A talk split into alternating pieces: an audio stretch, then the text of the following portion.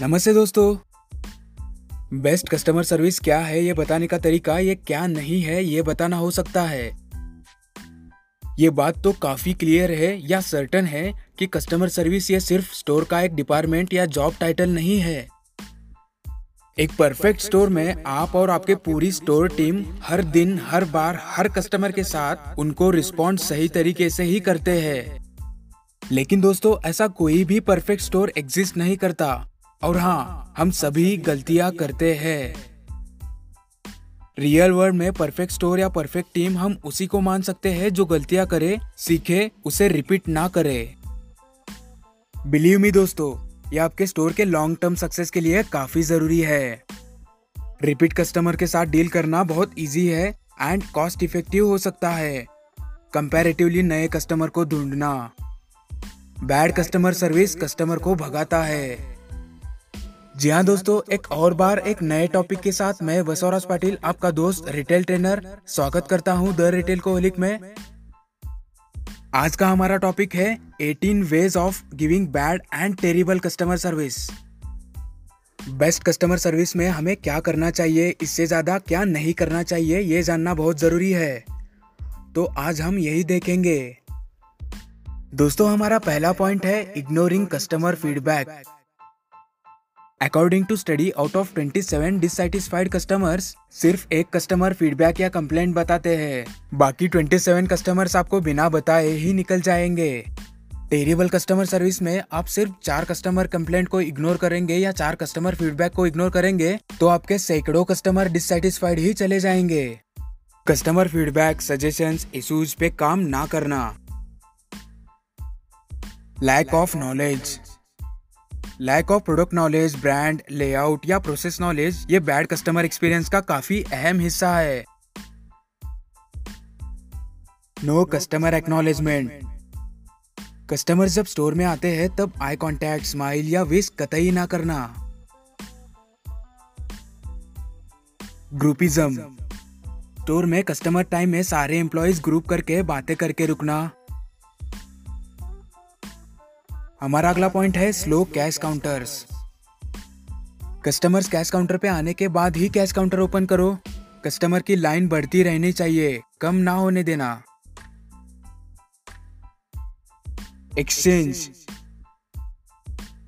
Customers जब exchange के लिए आते हैं तो उन्हें ऐसे ट्रीट करना जैसे कि वो आपकी किडनी मांगने आए हो। उनको एक्सचेंज रिलेटेड काफ़ी सारे क्वेश्चंस पूछ के एक्सचेंज के लिए मना कर देना। अगर कस्टमर का जेन्यून मैन्युफैक्चरिंग डिफेक्ट है, तब भी कस्टमर को एक्सचेंज के लिए मना कर देना।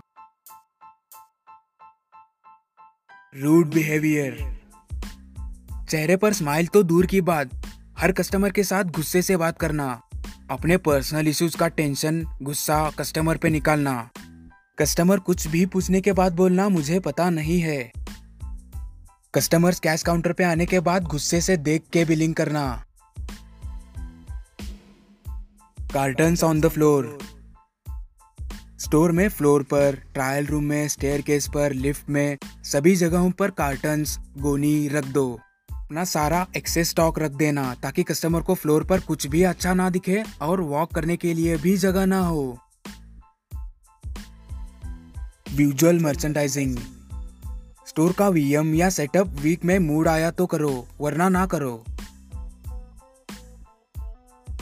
Use of mobile. Bad and terrible customer service में फ्लोर पर सारे एम्प्लॉयज़ मोबाइल यूज़ कर रहे हैं। गेम्स खेल रहे हैं, अपने फ्रेंड्स एंड रिलेटिव के साथ बात कर रहे हैं। फ्लोर पर मोबाइल में मूवीज़ देखना एक्सेट्रा सब चलेगा। डोंट फॉलो स्टाफ शेड्यूल दोस्तों बैड कस्टमर सर्विस के लिए बैड कस्टमर एक्सपीरियंस के लिए आपको कोई स्टाफ शेड्यूलिंग फॉलो नहीं करना है। अपने अपने पसंदीदार कलीग्स के साथ ब्रेक्स लेना, साथ में वीक ऑफ़ लेना लीव्स लेना, कभी भी आना, कभी भी जाना, कोई डिसिप्लिन मेंटेन ना करना।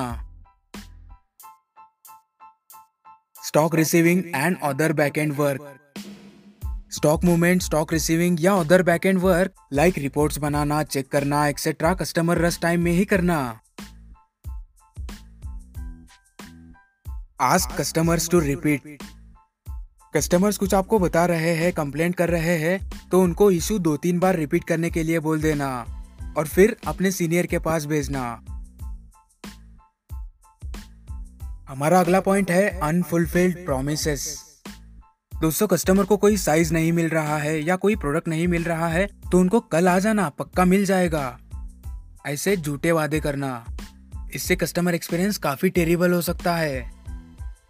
कस्टमर्स के सामने अपने कलीग्स के साथ झगड़े करना फ्लोर पर ज़ोर ज़ोर से बातें करना फ्लोर पर चोइंगम या कुछ और चबाना ग्रूमिंग स्टैंडर्ड्स मेंटेन ना करना, ये सभी अल्टीमेटली बैड कस्टमर एक्सपीरियंस में ही आता है।